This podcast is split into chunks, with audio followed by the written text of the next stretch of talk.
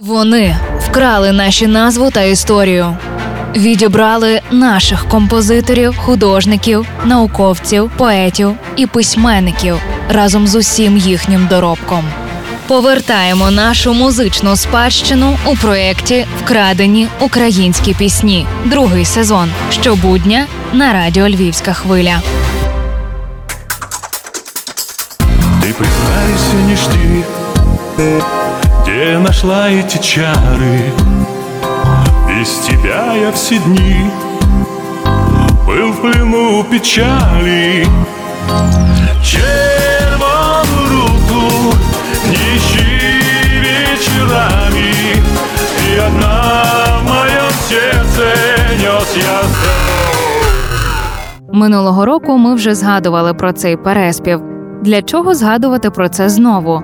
Бо іноді потрібно не просто знати ворога в обличчя, але й усвідомлювати глибину його падіння.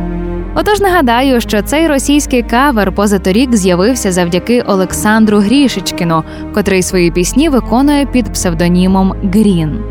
Аби якось виправдати наявність у приспіві слів червона рута, він зазначив, що червоний це просто застаріле слово на позначення краснава і алава.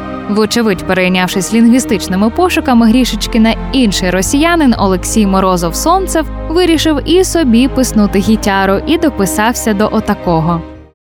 Может, где-то в глуши Ищешь алый цветочек На меня ворожишь И не спится мне ночью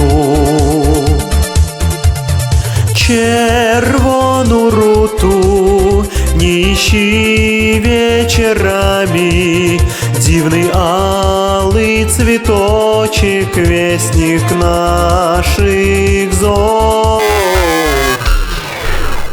А тепер видихаємо.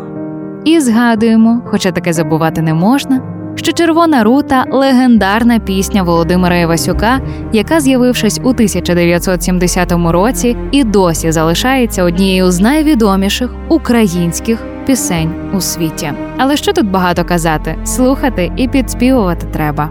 І признайся мені, звідки в тебе ті чари, я без тебе всі дні полоні печалі, може, десь у лісах ти шарзілля шукала, сонце руту знайшла